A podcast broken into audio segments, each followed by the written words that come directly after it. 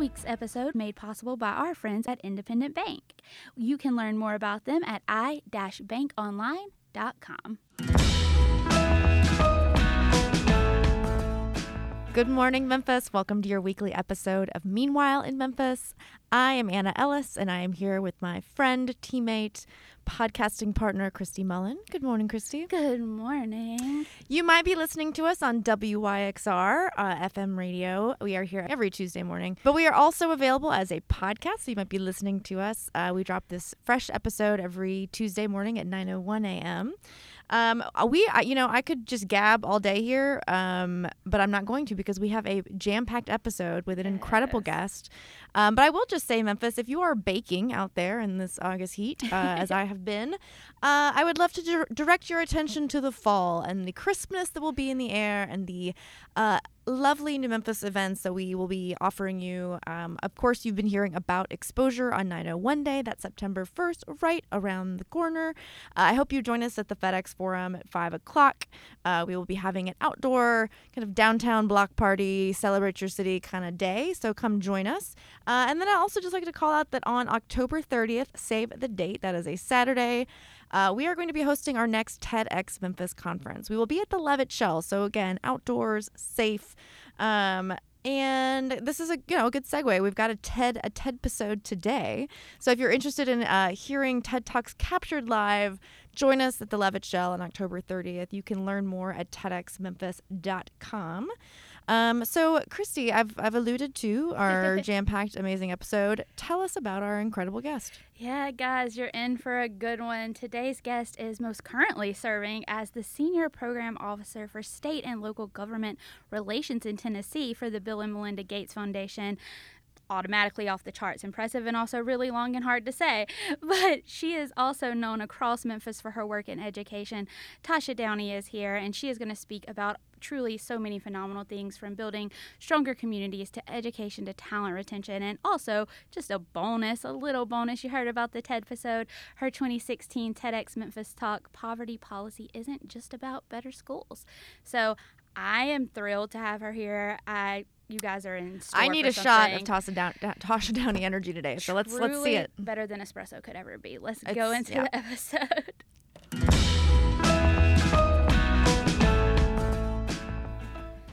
All right, guys, we are here with Tasha Downey. How are you, ma'am? I'm good. I'm good. I'm super excited to have you here. You came in looking flawless. I wish you guys could see. This is not a visual podcast, but she has on the most beautiful green dress as I sit here in my New Memphis t shirt. I had my fitness clothes on before. I had my fitness clothes. Don't be impressed. Don't be impressed. You're like, don't don't let this fool you. I mean, well, this is, she she looks fabulous without any effort all the time. That's the so. thing. Yeah, I'm like, come on now. You could have came in here in your workout gear and it'd probably be like, oh, okay, fashion moment. Thank you. but before we dive in, you you have a long line of things that I cannot wait to jump into and okay. talk about. But before we get there, I kind of always like to tee up this kind of episode with talking about who you are. I want to know how did you get here? What what tell me about young Tasha. What was yeah. she like? Like how did we get to this place? Start from birth and yes. get us yeah, to this moment you know, and then we'll we'll jump in. Yeah. It's funny. I, I, always tell people I'm Memphis made, man. Um, Love a, that. a life on a life in three blocks and if you know anything about Memphis, uh, between Crump and Walker is where so Mississippi on one end and then Lauderdale on the other, but then there's Crump there's Austin, there's Williams, there's Wa- there's Wicks, and then there's Stevens, and there's Walker. And so I was literally born in a one bedroom cinder block apartment uh, on Austin. Spent the first three hmm. years of life there. Then my mom and dad moved into a little two bedroom cinder block apartment on Williams. I spent the next 12 years there. And then my parents bought a little three bedroom house on Wick Street where my grandmother, my maternal grandmother, a bunch of cousins, aunts, everybody all lived on Wick Street, and that's where my mom still lives today. And my father lived there until he passed away last year. And so that's where my community is deeply rooted. So, you know, I always tell people I'm not just from South Memphis, I'm right. 38126 South Memphis. Uh, people from 38126, 106 and 09 and all that stuff, they they faking the funk.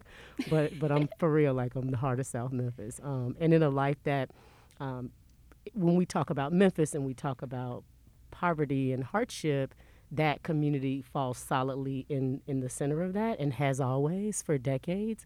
But I think what people miss is that it, even in communities where there isn't a lot of money, there's a lot of richness. And so, you know, I remember being a five year old, being uh, responsible for taking care of the elderly in my neighborhood and running their errands and going to one of the five sundries or stores in our community where all of the shopkeepers knew who my mother, my grandmother was.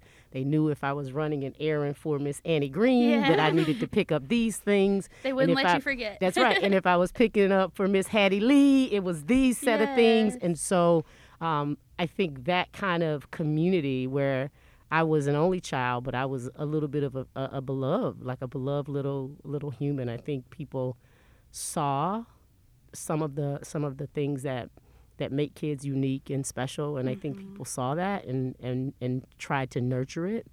And so that's kind of the richness that I knew. And so grew up in my whole life, went to my schools in my neighborhood, La Rose Vance, Booker T. Washington. And so in education, uh, I always say, again, the work that I do uh, in school transformation, right? I went to the schools that have historically been underserved and, and underperforming in communities. And even in the midst of that, that there were teachers and school leaders who were really striving to make great things happen for, for poor kids.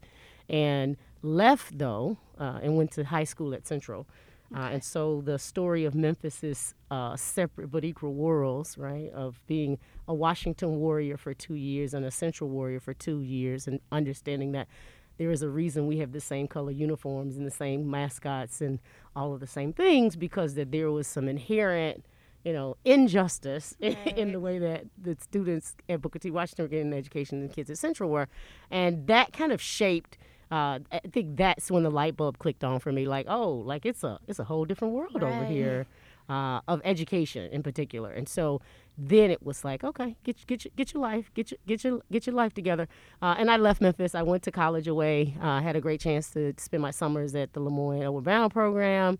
That was really a game changer. I walked to Lemoyne College all summer for three summers in a row, and on every Saturday and spent time with kids from all across the city who were first generation college bound. And so I think that also, in addition to going to Central and transitioning to Lemoyne's Bound program, really gave me a different view of the world that was and the world that would be. And so we had these great opportunities to go and travel and explore and see. Uh, and so then it was like, hey, I know I'm I'm out of here. I went to college, left, went to Clark Atlanta, thought I was going to be a journalist, ended up being an educator, uh, and then left there, went to graduate school and studied policy, uh, and thought, oh, this education policy stuff is, is some kind of interesting. And so that's when I, that's when the lights really came on, and uh, left there, went left graduate school at Michigan, went to work in Chicago for a family foundation and was in charge of like doing a bunch of research and looking at successful education practices in urban communities across the country. And so, probably for a full year, I just kind of crisscrossed the country, uh, going to schools, talking to educators, talking with school leaders to see how are you working to get some of these things right and do them differently. And so, all the research that I did, we came, we put it together in a little laboratory of what we thought were really smart people opened one of the first 15 charter schools uh, that Chicago had.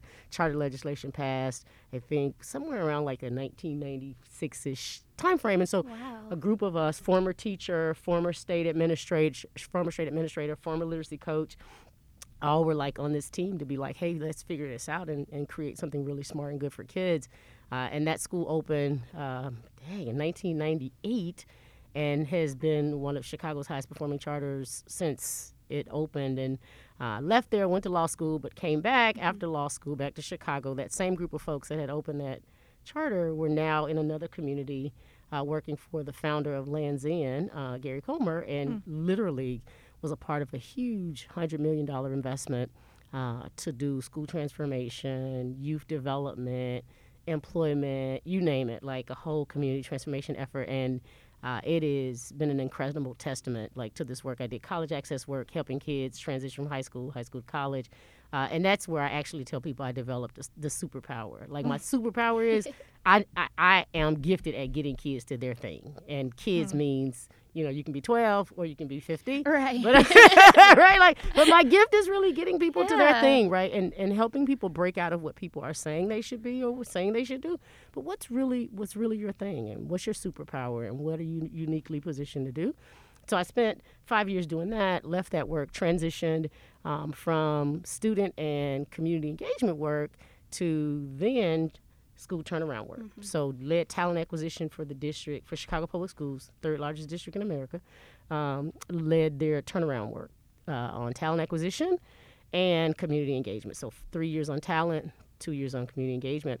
Uh, and you know, and I always say that is the one job that today we just not today, but now we just discovered we worked ourselves out of a job. Right? They had done the turnaround work there really effectively, and of the forty or 38 schools that were transitioned, right? Like now we have 65 of those schools that are going back because they are level one or one plus schools, right? Like so, um, it's like work that I look back in Chicago. It's like, yay, I really love that work.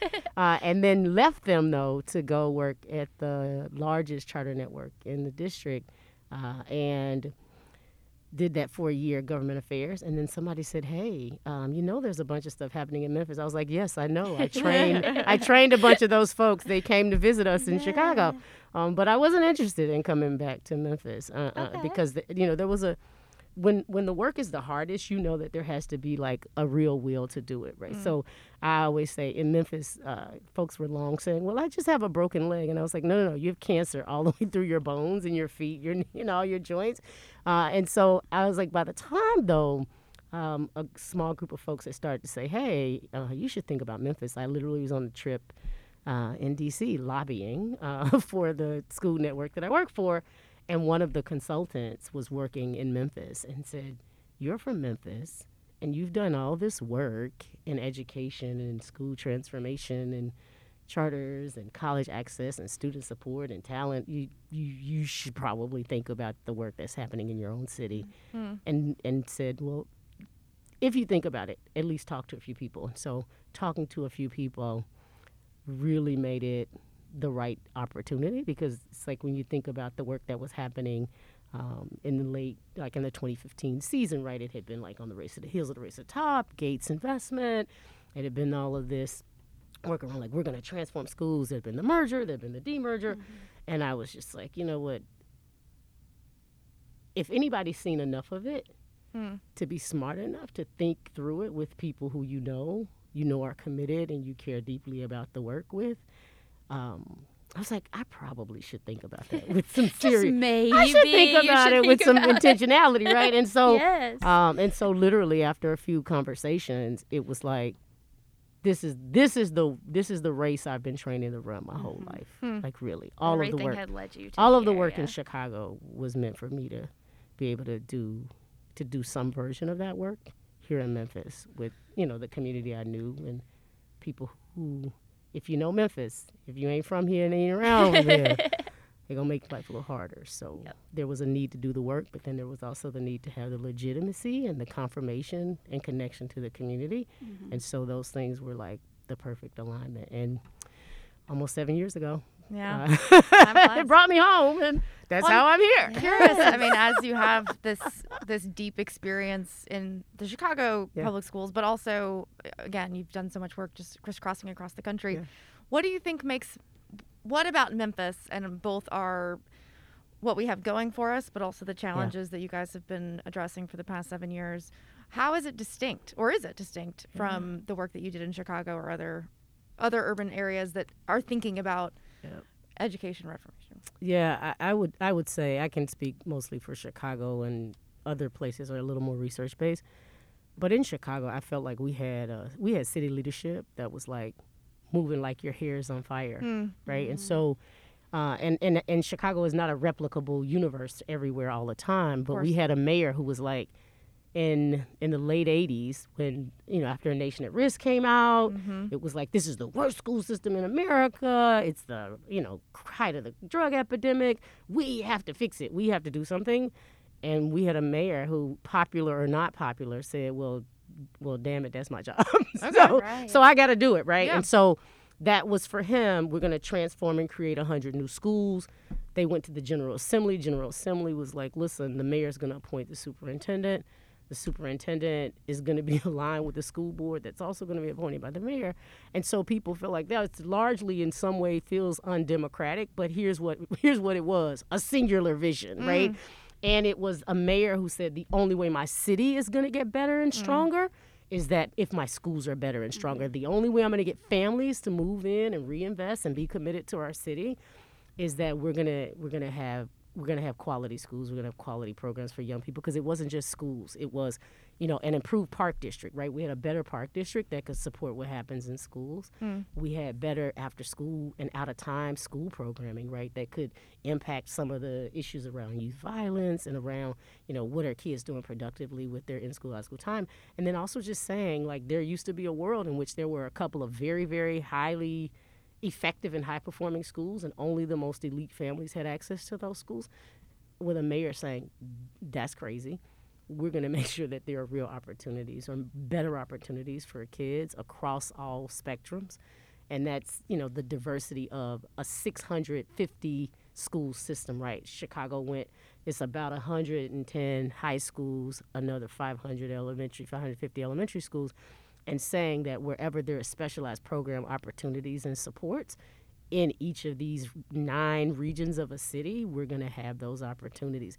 And so it was the mayor is like, this is what you're going to do. And then the superintendent is like, oh, the mayor told me that that's how it's going to be. What I'm going to do. And then the school board is like, oh, well, you better be aligning with either the mayor and the superintendent on here is what the vision mm. is, right? To become a high performing, high impact district.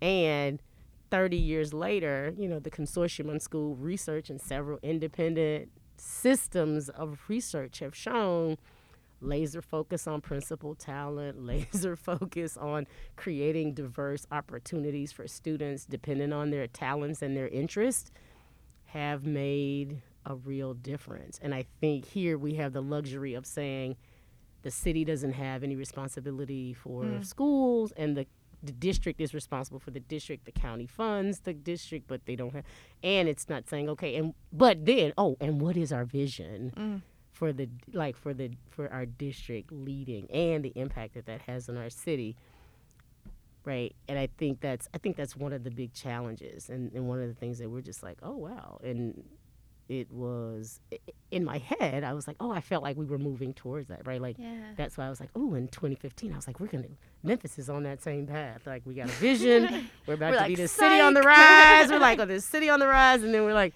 uh, yeah, no, we're gonna split these schools up. We're yeah. gonna make seven districts because we don't, you know. Just like Memphis to keep you on your toes. Right? I was like, wait a minute.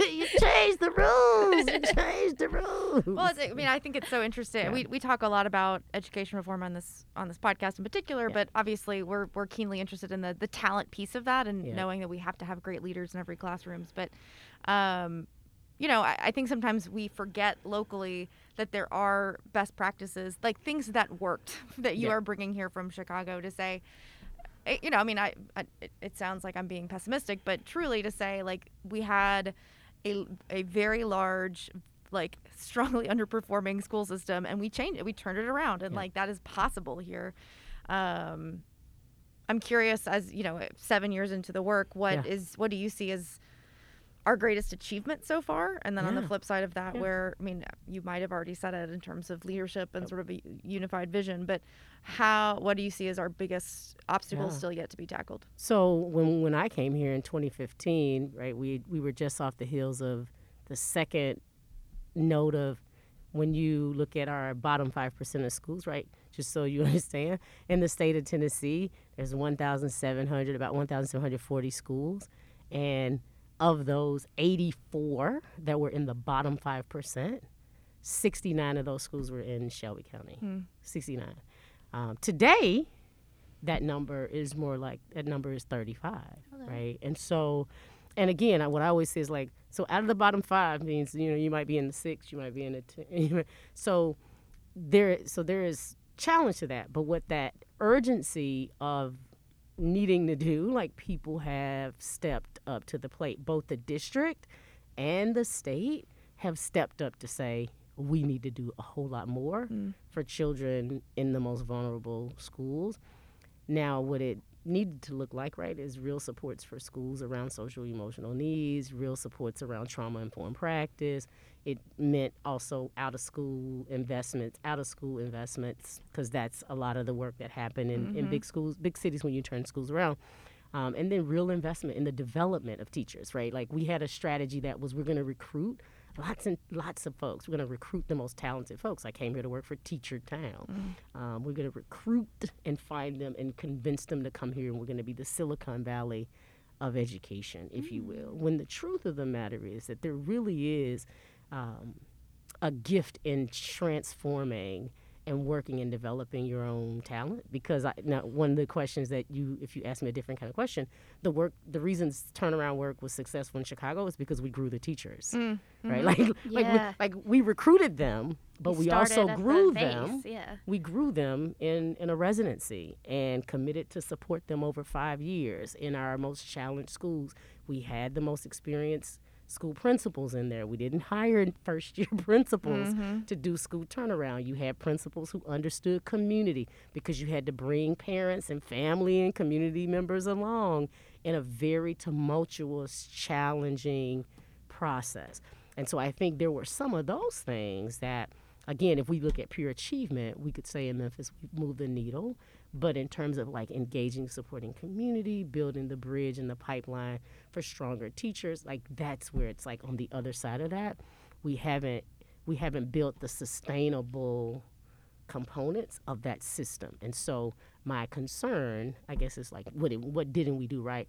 My concern is that um, without having set those systems in place, we run the risk of those gains sliding back. And so mm. and and and and almost being a little bit relentless around pushing for supports for teachers to be better, stronger, and then also acknowledging, quite frankly, teachers and students and families have survived a, pandemic right? And so there is this narrative about what learning loss means, and oh, kids have lost uh, lost all this time, and they're never going to get this time back. And I was just like, yeah, I just want y'all to know I grew up in the '90s, and we were the lost generation, and our parents were right. crack addicts, and we were the lost generation, and we would never become anything. And and I was like, so I so what I need is I need people to, to actually give kids some credit mm. for being smart and resilient and capable and aware that they too have survived a pandemic mm-hmm. and that you know, if you allow them to be well, they will figure out how to dig their heels in and power through the rest of what they need to power through. And that's what I feel like is the next set of challenges, right? Like, how do we give tools to students and teachers to help them power through this really unprecedented set of challenges? And I think, um, and it's no it's no I won't say it's no fault of our own in Memphis, but I feel like we also have the unfortunate, the misfortune of being caught in this crazy political climate. Mm-hmm. When it's like, well, let's just kind of do. Like in my head, I'm like, well, you know, kids are just coming out of a pandemic. Like we probably should be trying to figure out when they go back to school. Like right. it should be a softer handoff. It should be a support. It should be an acknowledgement that many of our children in Memphis, in particular, have lost their grandmothers and their mothers and their aunts and matriarchs and patriarchs in their families and their communities that have not only like supported them but have held together significant swaths of their community. I know I have, right? Like my mm-hmm. father, my, and I'm like my father and my one of my neighbors. My dad was like the unofficial mayor of South Memphis. Well, the vice chair of South Memphis mayorship was this woman, uh, Eddie Jean Pickett, and and Miss Pickett was everybody's lifeline, right? And she died of COVID in our yeah, community, right? And so I'm like, so the children and grandchildren who were in her house right? and the kids who lived next door who always went to you know who were supported by miss jean she was a, a school aide right like and it's like in other spaces in the world we address those mm. challenges mm. that children face and it's only in our poorest most marginalized communities do we just expect unlimited resiliency and it's like we can't expect unlimited resilience we have to respond to the needs that we know kids are going to bring into the classrooms and that was also one of the things that made us very successful in our turnaround work um, at where I was at the Academy for School Leadership, but in Chicago Public Schools in specific, in, in general, we were like, if you know you're going to be doing this level of work, here are the set of tools you're going to need in your toolkit. Get them in your toolkit and address the issues. So it's uh, it's a little bit different here. Yeah, yeah I mean, it's we, a little bit different. putting the COVID lens on on every every yeah everything that happens in our city, you know, but it's so so uniquely disruptive for yep. education and for our, our, educators. I mean, I can't imagine yep. being a teacher. I mean, today we're recording this on the first day of school. I know yeah. this is going to play a couple weeks from now, but um, I just can't. I, just the anxiety that I would be having walking back into a school building, both because there's you are having to provide. it's so much more than teaching. You know, you're you're Yep. you're hopefully going to be the front line of of helping these kids understand what's happened and helping them cope with what's coming next, and and at the same time just working double time to try and keep them safe. Which, Yeah. yeah, it is it is not a task that I am envious of today. But I'm thinking of all of our teachers today as I was out on my Sending light. out on my morning run. I was Love looking at all the school buses driving by and just thinking, like, Yeah. good luck. Sending light. yes, exactly. I'm like, you're in my thoughts. Well, we haven't even talked about your new gig. Okay. Um, so I, how, how many are you? A couple months on the job Like now? Twelve weeks, maybe. Okay, so like fresh, I'm fresh, like, fresh. Oh, I think I'm like twelve weeks in. Tell us again. First of all, what are you doing? Okay. Yeah. And and and why did you again make make that that big leap of faith and say I'm going to go do this? Okay.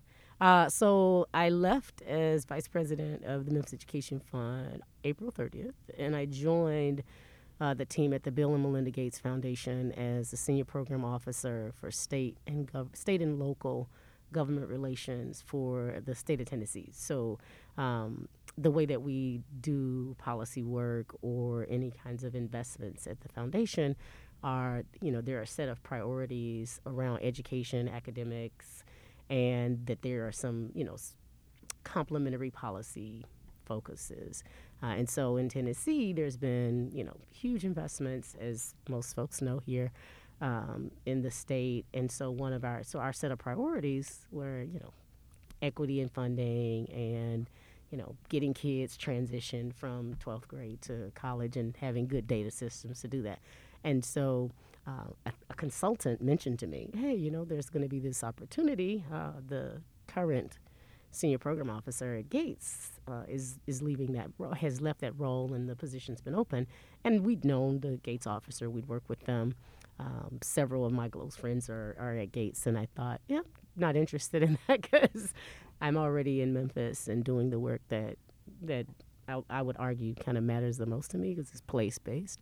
Uh, and so uh, ha- was encouraged though to have a conversation with someone and and thought, oh, this this does sound interesting. And so um, several members of the of the team of professional circles were all well, pretty convincing and just kind of indicating, hey, that it is a continuity of your work, right? It's not a it's not a departure from, but it's a potential to exponentially grow and support the work that you want to do because the power of having fair and equitable funding and what it allows uh, states to do for the most marginalized communities is dramatic. And so I thought that is true. That's a good thing. So we, you know, we're we're aligned in many ways. And I thought, okay, this feels like a good next thing. And so the more I the more I talked to folks about kind of what the priorities were and had a chance to do a little bit of research and see what some of the organizations were, some of the partners, and I thought, yeah, I work with a bunch of these, you know, smart, hardworking, ambitious folks already.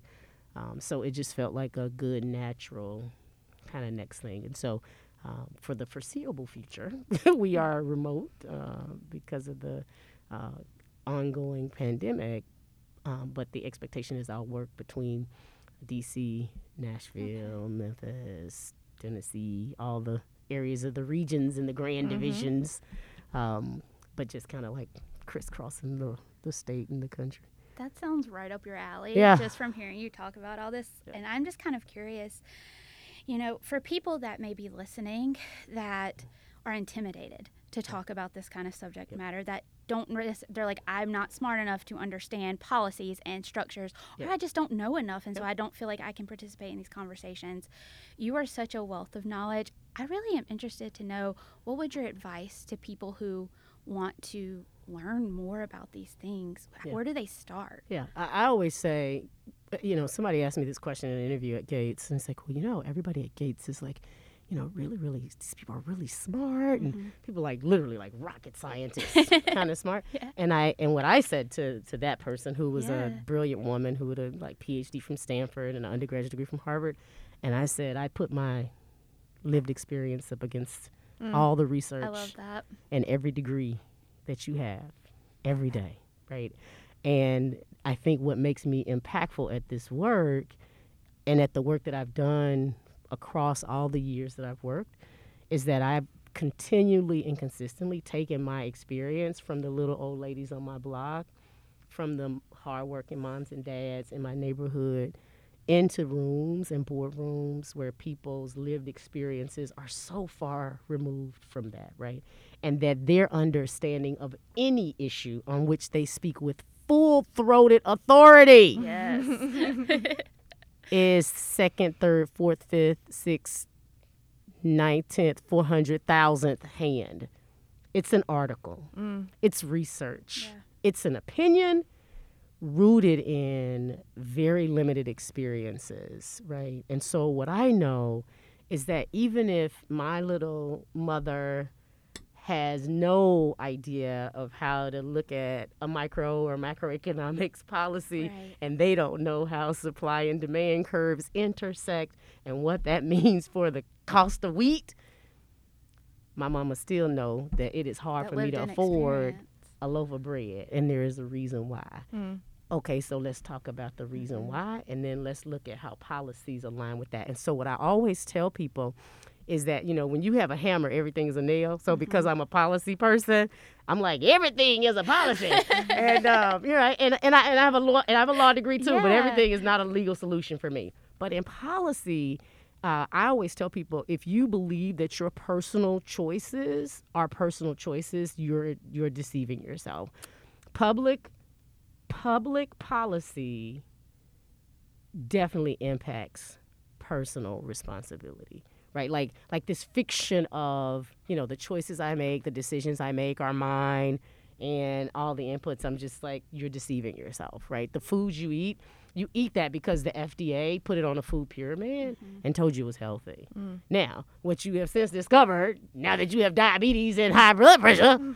is that it is not as healthy right, and so but a public policy dictated that. The reason we have an opioid epidemic is because a federal regulatory body at some point said, yes, they are slow release and less addictive.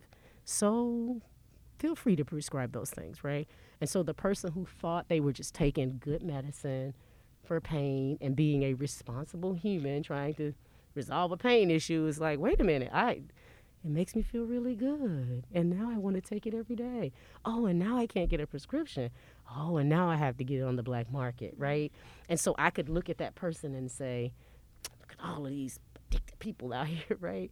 But I never came back any of those steps and said, what kind of choices What trajectory led us here? you know, right? you hear your personal choices, but what sets of policies, programs, and protocols systematically influence that? No, I think that's you're so well spoken about these things, which obviously you are. We just heard your amazing career trajectory, and I think you have a story that I find really honestly just inspiring because you show that the path is not linear. You've taken many different routes and you've gotten to this outstanding place. And I think ha- the reason I wanted to ask that question was because I do feel some people are scared because they feel like they don't understand and they don't know how to have that conversation and broach the conversation. And I think you and all of that with your career path mixed with how you just so awesomely answered that question kind of lead us into the TED Talk you gave in 2016 where you know you set the scene a little bit about you know how poverty and the policy there isn't just about this one thing right? It's mm-hmm. about a traje- trajectory of Yeah. things sorry i got tongue tied and so i just kind of before we dive into that i want you to kind of set the scene a little bit for our listeners how did you decide this is what i want to give this talk about Yeah, I, it's funny. I kind of cheated because I was at the first. I cheated because I was at the first. I was at the first TED you Talk. took a shortcut Yeah, I did. I didn't reinvent the wheel. That's There what I you go, I didn't you reinvent the wheel. Um, and so one of the things that happened at the first TED Talk, uh, first series, it was really great. Thanks to Memphis for doing those. Um, Derwin Sisnett uh, talked about Far Rockaway, okay New York, where he grew up. And when I heard Derwin talk about that, I thought, if there is nothing that we need to continually remind people, because Derwin was like education reform extraordinaire, right? and because you'll hear this narrative, right? Like we just got to create these great schools, and kids will have grit, and they will launch themselves out here into the stratosphere, right? And once I saw Derwin's talk, I was like, yes, yes, yes, yes, Derwin, you are there, there, there. And then I was like, and there is a continu- there's a con- continuation Mm-hmm. of that narrative that needs to kind of be underscored. And so I low key was like, I'm gonna this this really in my mind was like Far Rockaway Part Two. Yeah. Right. And having this would be conversation, right? features Because it's Far Rockaway, New York, and people in Memphis would be like, Well, that's New York, that's New York. Right. But I'm like, but well, well let me bring it right to Memphis. Let me let me let me help you understand it in Memphis. And and it's important though, right? Because what happens is people will see a Derwin or a Tasha and be like, Oh, I know life is hard, but you made it. You made it. Mm-hmm. And what I always like to remind people is, and you know, at the risk of sounding arrogant, I mean, I'm an exceptional person. I mean, uh, Agreed. I- y'all just sat here with I me. was like, Cosign. I was like, Yeah, I was like, I, are you expecting a rebuttal? Because you're not going to yeah, get right. one. And here's, the, and here's the thing, right? And so is Derwin, right? And Yes. and so as we as we go through, and I look at all of my friends out here, like in these like ed reform spaces, and they're like superstars, and they're killing the game, and I'm like. But we are the exception, y'all, and I mm. think people don't want to say that because it sounds it sounds bad, right? To mm-hmm. say I'm the exception, but y'all, I can I can affirm. I went to La Rose Elementary. There were nine of us who were above level. Nine, from kindergarten to sixth grade, we stayed together. They they advanced us in third grade and put us in a fourth grade class. Well, you want to know who are the kids who went to college, who got good jobs, who now are like families are well sustained? That that nine, like mm. those nine kids. of how many kids? Yeah, of, exactly. Of how many, right? And so it's like we built a system to ensure that the that those who are deemed exceptional in some way get the advantages so they continue to be exceptional. Oh, and they also and we also expect from them extraordinary levels of mm. resilience.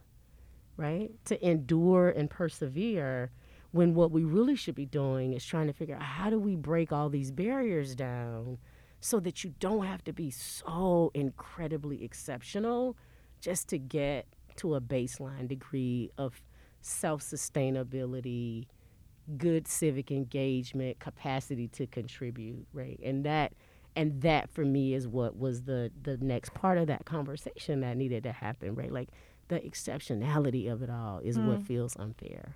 That's a that's that's a great way to launch us into this. Um, let's take a break and listen to uh, Tasha Downey's 2016 TED Talk. It was titled "Poverty Policy Isn't Just About Better Schools."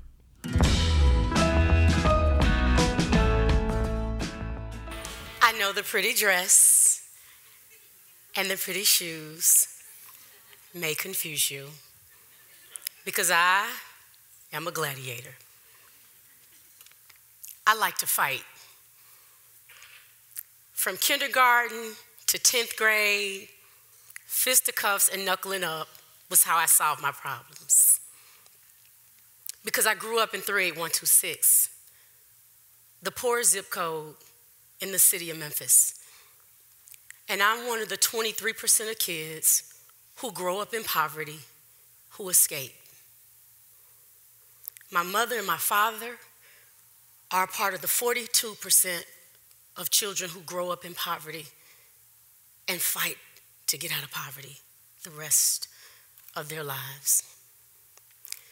So it shouldn't surprise you that I'm a gladiator against poverty.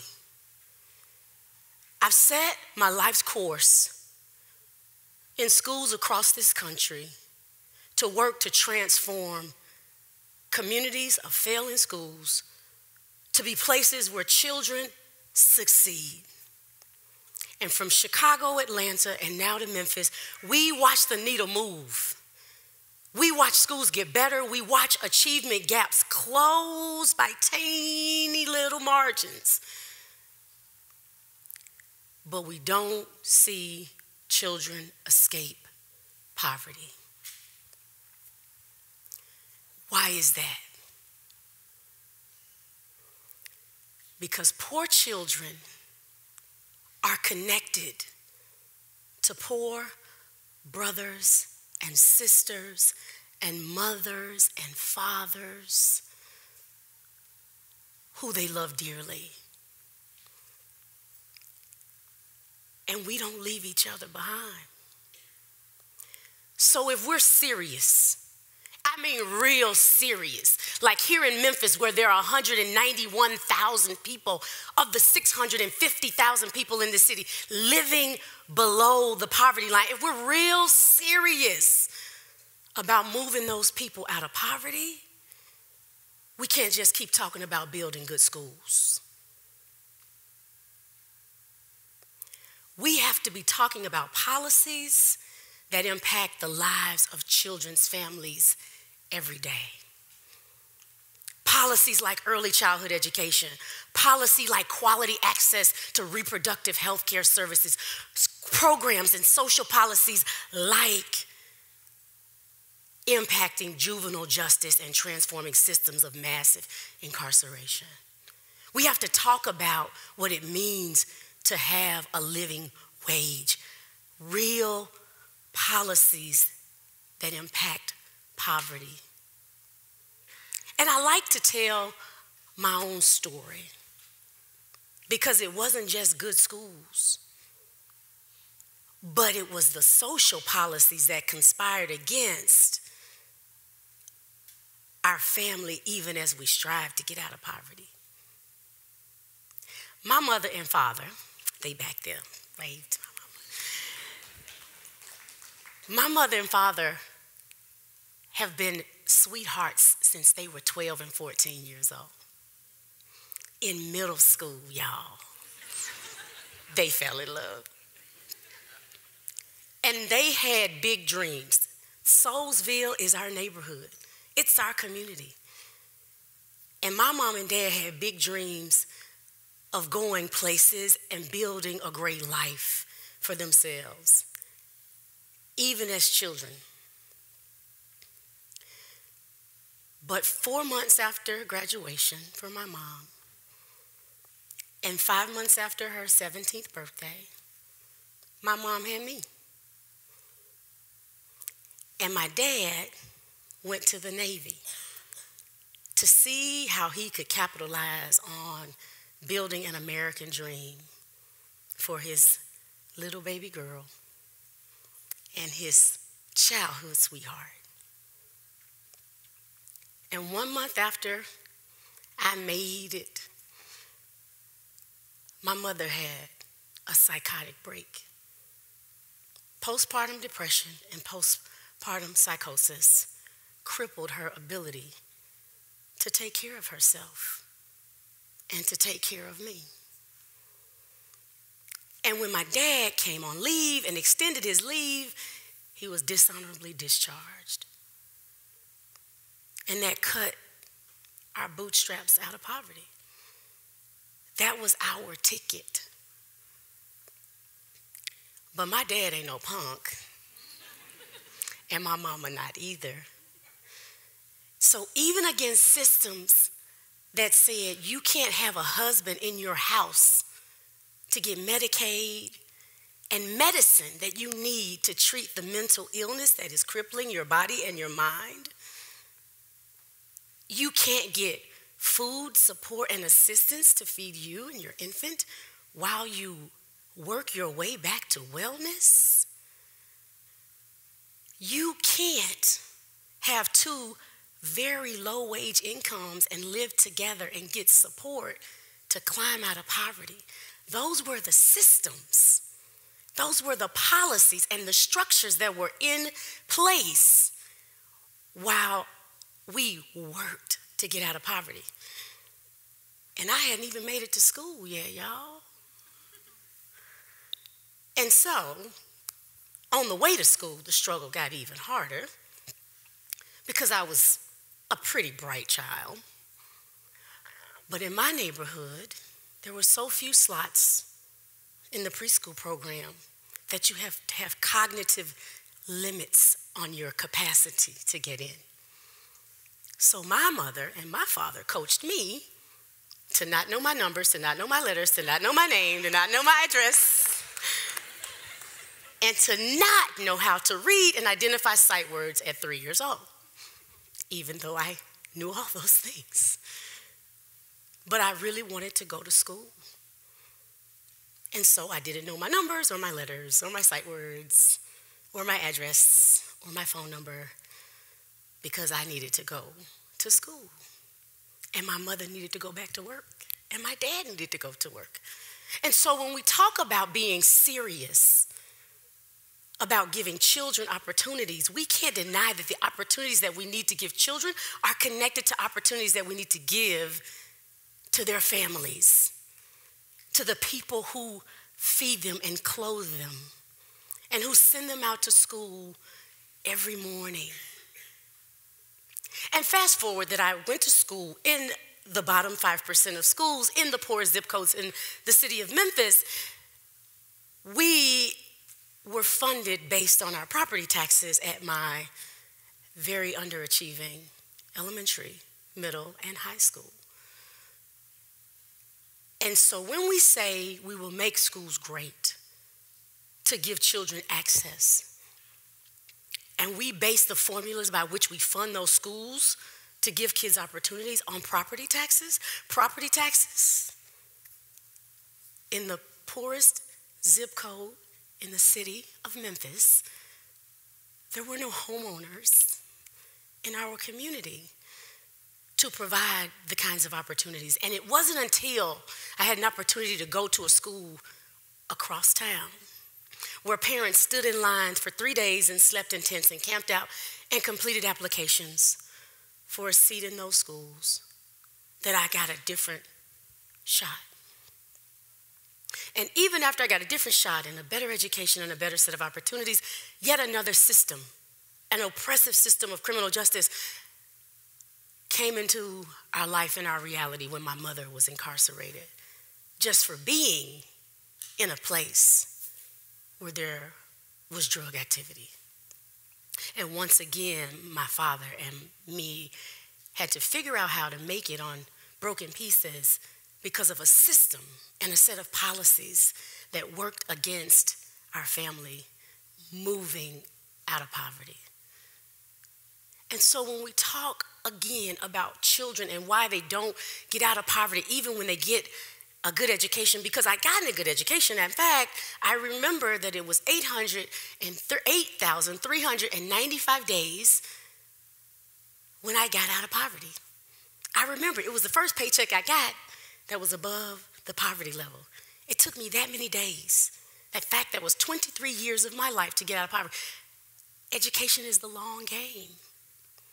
And I just think if we had policies that had enabled my father to stay in the military and support my mother through her illness at the same time, or that if we had social systems that allowed for my mother and my father to stay together and work through their poverty with the support of social systems that we could have got out of poverty a lot sooner than 8,395 days. And in fact, I got out of poverty 8,395 days.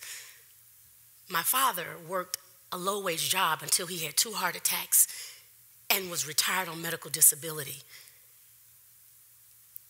That is not a way out of poverty. So, if we are serious about this fight to end poverty, because in the city of Memphis, we will not move forward if we don't move poor people forward in this city.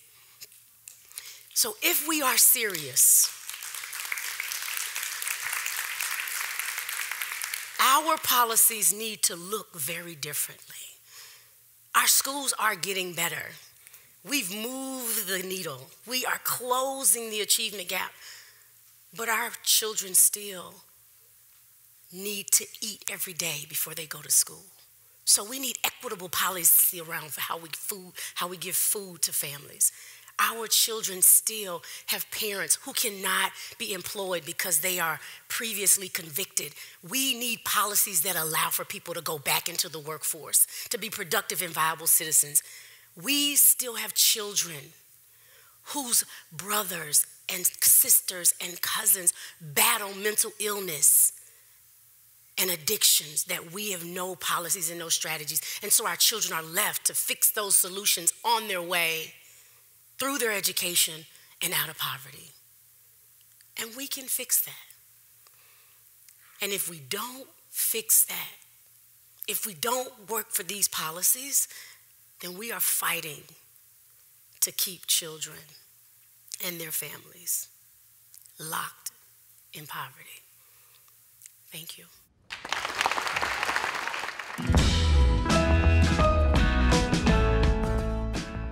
Guys, welcome back to the show. If you are just joining us now, you are listening to Meanwhile in Memphis on WYXR live on Tuesday morning.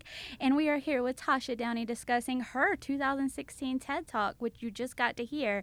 Tasha, you came out of that TED Talk quite literally swinging because you were like, I am a fighter. I will fight you, like, or at least you're I like, will. you know, like I'm Still today. I'm, I'm misquoting maybe a little, but that was the general, you know, sentiment.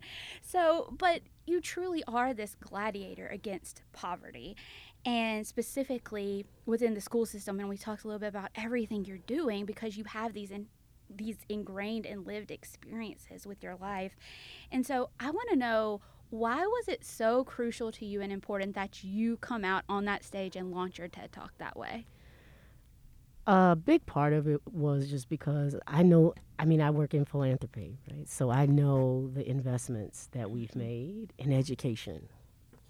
A lot, a lot. And I think it was very difficult for many people who work in education for a long time to be willing to acknowledge or to see the intersections, Mm. right? And to understand that you can build all, I mean, I, I will tell you now, like the investment of upwards of a quarter of a billion dollars in a very short window of time, right? Gates, $90 million, race to the top, oh like all of this investment and the willingness to invest in any of these additional systems that would ensure l- like a long-term sustainable impact on pulling kids out of poverty because ultimately at the end of the day that for me is what education is about. Like I, like i'm just not going to get smart. Like i can go to the library and get smart and read books. Once i learn how to read i can just get smart.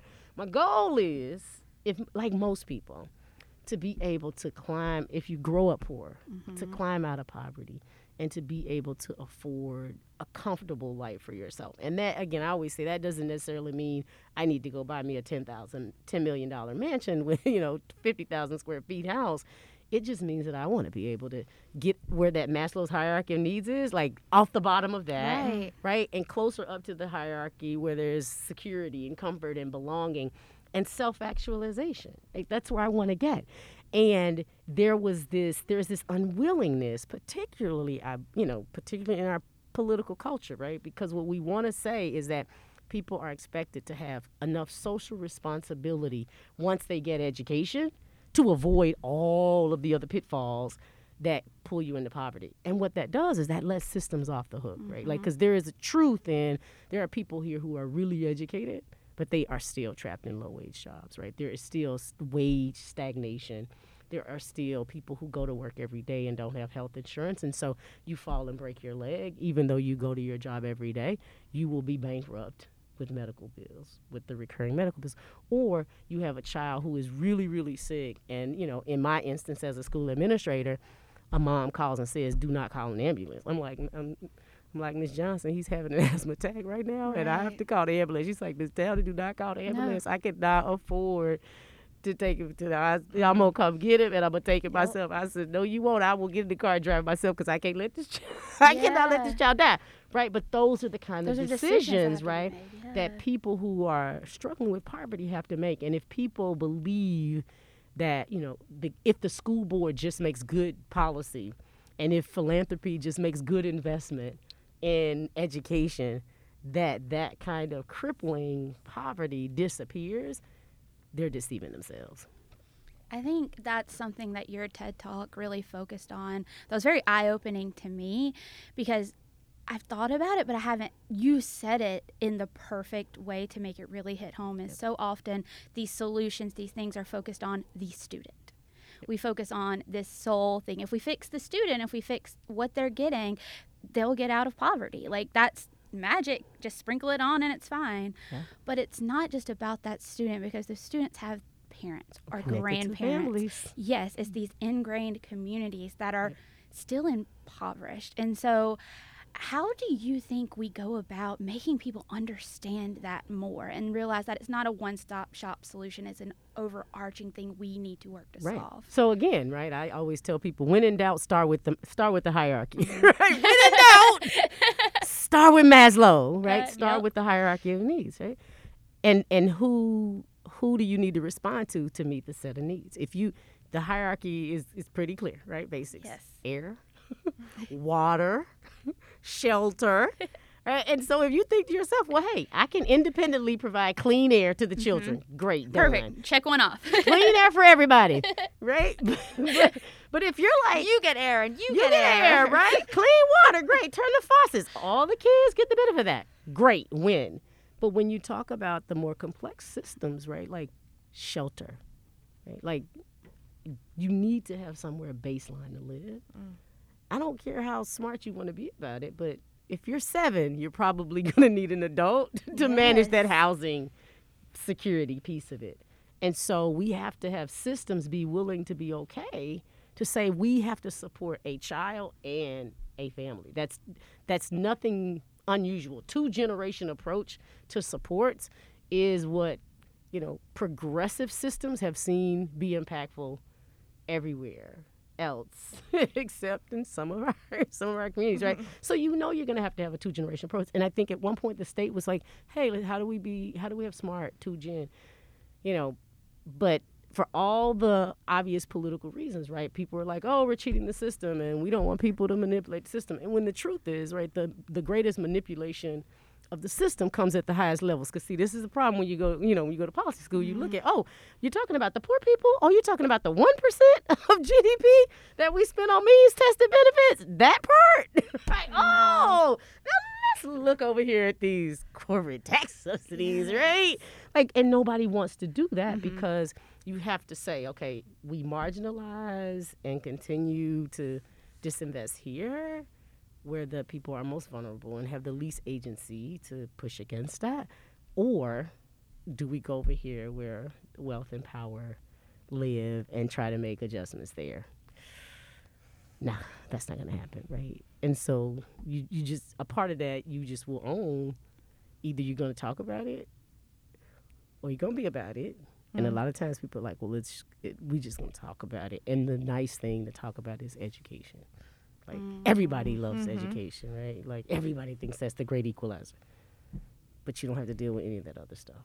No, and you very much hit a point after that because you talked about your own personal lived experience, right? You talked about your mom Yep. and the mental health issues she encountered with like postpartum depression and things and how that impacted you.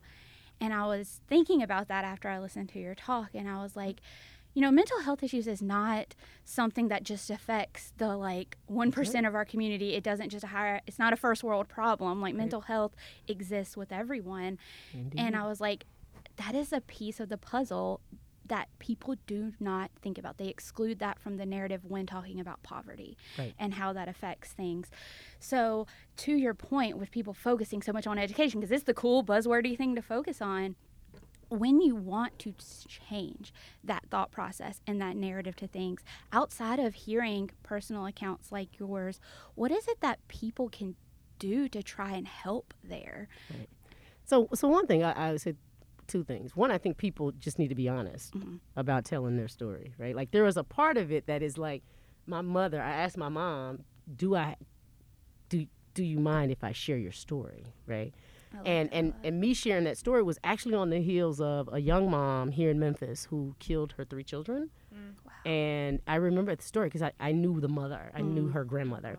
And, you know, it was all the awful things that people said about this young mother. And I'm just thinking, do you really think people just wake up and decide to kill their children?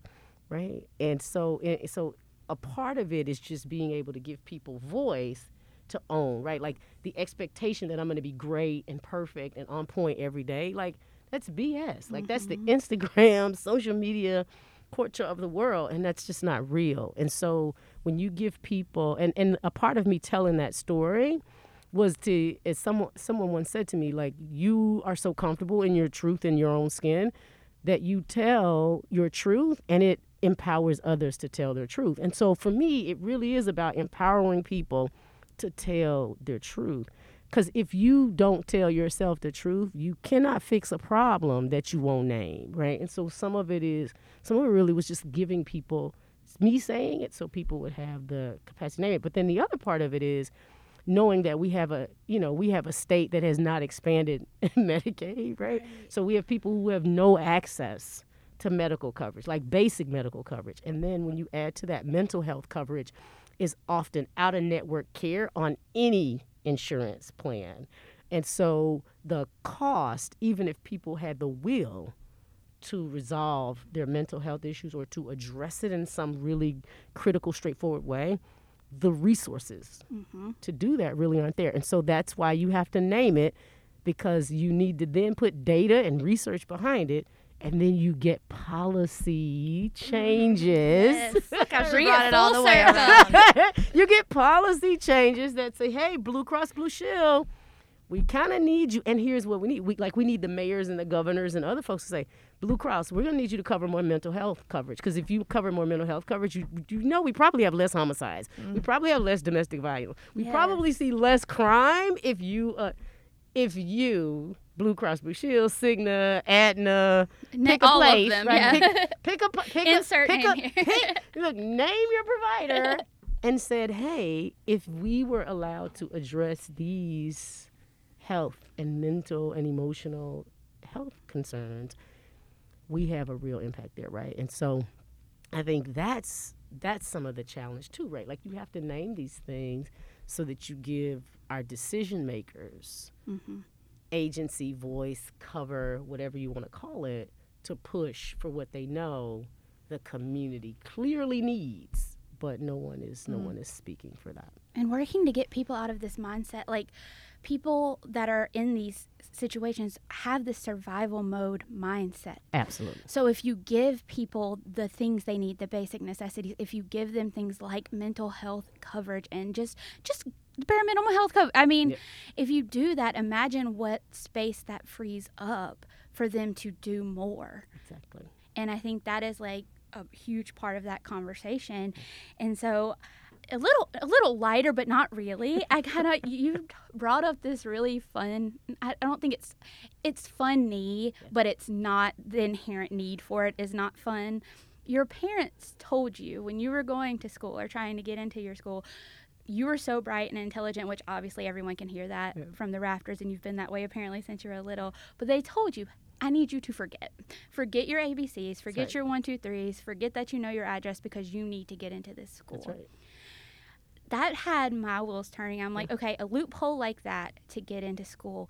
How many other loopholes are people having to jump through? Well, well honest people like, don't jump. Honest people don't jump through them. Well, no, that's what I mean. but we like, really having, yes, like ha- desperate. yes. Well, how many loopholes are people having to create, like to get and like enact like things that policies that are affecting things like this like people have to get creative and they have to make it mm. happen for themselves so how yeah like I, w- I would. It's funny. I would argue that that wherever the loopholes are, people would have to figure out creative ways. Yeah. I mean, I'm a, I'm not going to out her, but one of my friends, you know, the running joke was she thought she, she's like, I felt like I was adopted. I found out my birthday was September the fourth when my parents told me it was September the first, so that I go to go kindergarten, school, yeah. right? Yeah. When when really what the system should have said is, hey, for you to have capacity to access this opportunity. Mm-hmm let's just see. Here's here is what we are looking for you to have, or looking for you to need. And if it is you need me to be you need me to not be smart, but can my parents be poor and need yeah. child care, right? Because they mm-hmm. can. And right. can my parents not afford child care? Because that's really it's like, look, we got this little child. We can somebody got to stay home. and take care of this child, or we got to get this child in the school, right? And so I think we are not smart enough or strategic enough in mm. how we create scales of needs of families right and that we yeah. and we figure out how we respond to the critical needs of families and that the programs and i get it right? Like when you write policy when you write programs when you write guidelines most people believe you have to be strict and adhere to those etc and what i have learned since is like you know there's always an exception and you usually can say here is a critical and brilliant reason for an exception and let's make the exception because this we still want to serve poor low income struggling mm-hmm. working parents or you know you know what i always was like well you know a big part of the reality was you know parent families couldn't even live together, right? Like like so on record, you don't have a dad in the house, but I, I had a dad my whole life. But it's like you don't get Medicaid. Well, my nobody makes enough money for you to get full insurance, so he don't live here because we need Medicaid Right. right? And Yeah. so it's just like, you know, the the reverse and perverse incentives is what we, you know, it's what we call those Okay. kind of in a policy environment, right? It's like you give me a disincentive to be hardworking and go to school mm-hmm. because all of these things that I also need to survive. You will say again. You make now minimum wage seven twenty five. If you make eight twenty five, you don't you don't qualify for a child care subsidy. Well, well, okay. Well, I can't I can't go to this eight dollar an hour Right. job if I don't have Where I could go to seven twenty five an Show hour. me that and dollar an hour yeah. daycare. right on and show me the dollar an hour daycare rate versus saying, hey, here's the here's the need we are trying to fulfill. Here is what the characteristics of populations could look like. Mm. Here is the here are the absolutes. Here are the possibilities and the flexibilities in those systems. And I mean, because it's you know, because in my head I'm like, you know, it's all quantifiable, right? You, run my social security number, you can see how much money I make, you can see where I live. You see, I live at three eight one two six. You see, I only make twelve thousand dollars a year. It's very unlikely, you know, that I am over here living in the in the Living- lap living of the luxury, right? Like, even though you know we have narratives that have you know have tried to you know create caricatures but we know most poor folks in this country work and they work harder than most of us do every day. They work multiple jobs multiple shifts right? And so this notion that people are poor and lazy and just want to get something for free of course there is always a percentage of folks who meet any kind of whatever narrative or caricature but the truth is is that uh, the hardest working people i find are people who are poor and marginalized so Well, Tasha, thank you. yeah I feel like we just went to church, and uh, it was. Uh, we're we're grateful for the work that you do. Thank Tennessee is grateful. We're lucky to have you, and I'm I'm thrilled for you in your new position, and I can't wait to see what you and those crazy Gateses are uh, able to do in this next few years.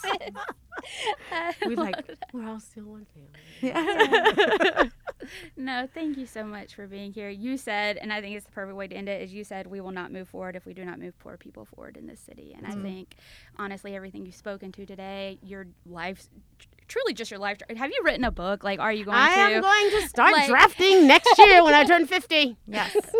Oh, if I again, if I had the applause button, I would use it. But thank mm. you so much for being here with us today.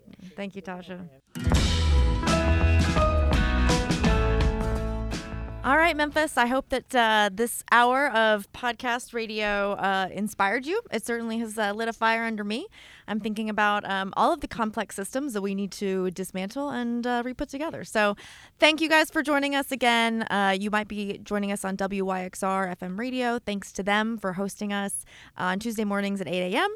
Uh, we are also available where all great podcasts are uh, are made are, are sold are, are given away free, and we just beg that you subscribe Please and download. consume our Uh, product. we, we won't charge you. Um, so yeah, and Christy, if people wanted to find us outside of our Tuesday morning shows, where can they find us? Yeah, guys, learn more about New Memphis and the work we do. We are obviously available on the World Wide Web at newmemphis.org, but also follow us along for more in response updates as they happen on social. Uh, You can find us at the New Memphis on all four major social platforms. That's Instagram, Twitter, Facebook, and LinkedIn.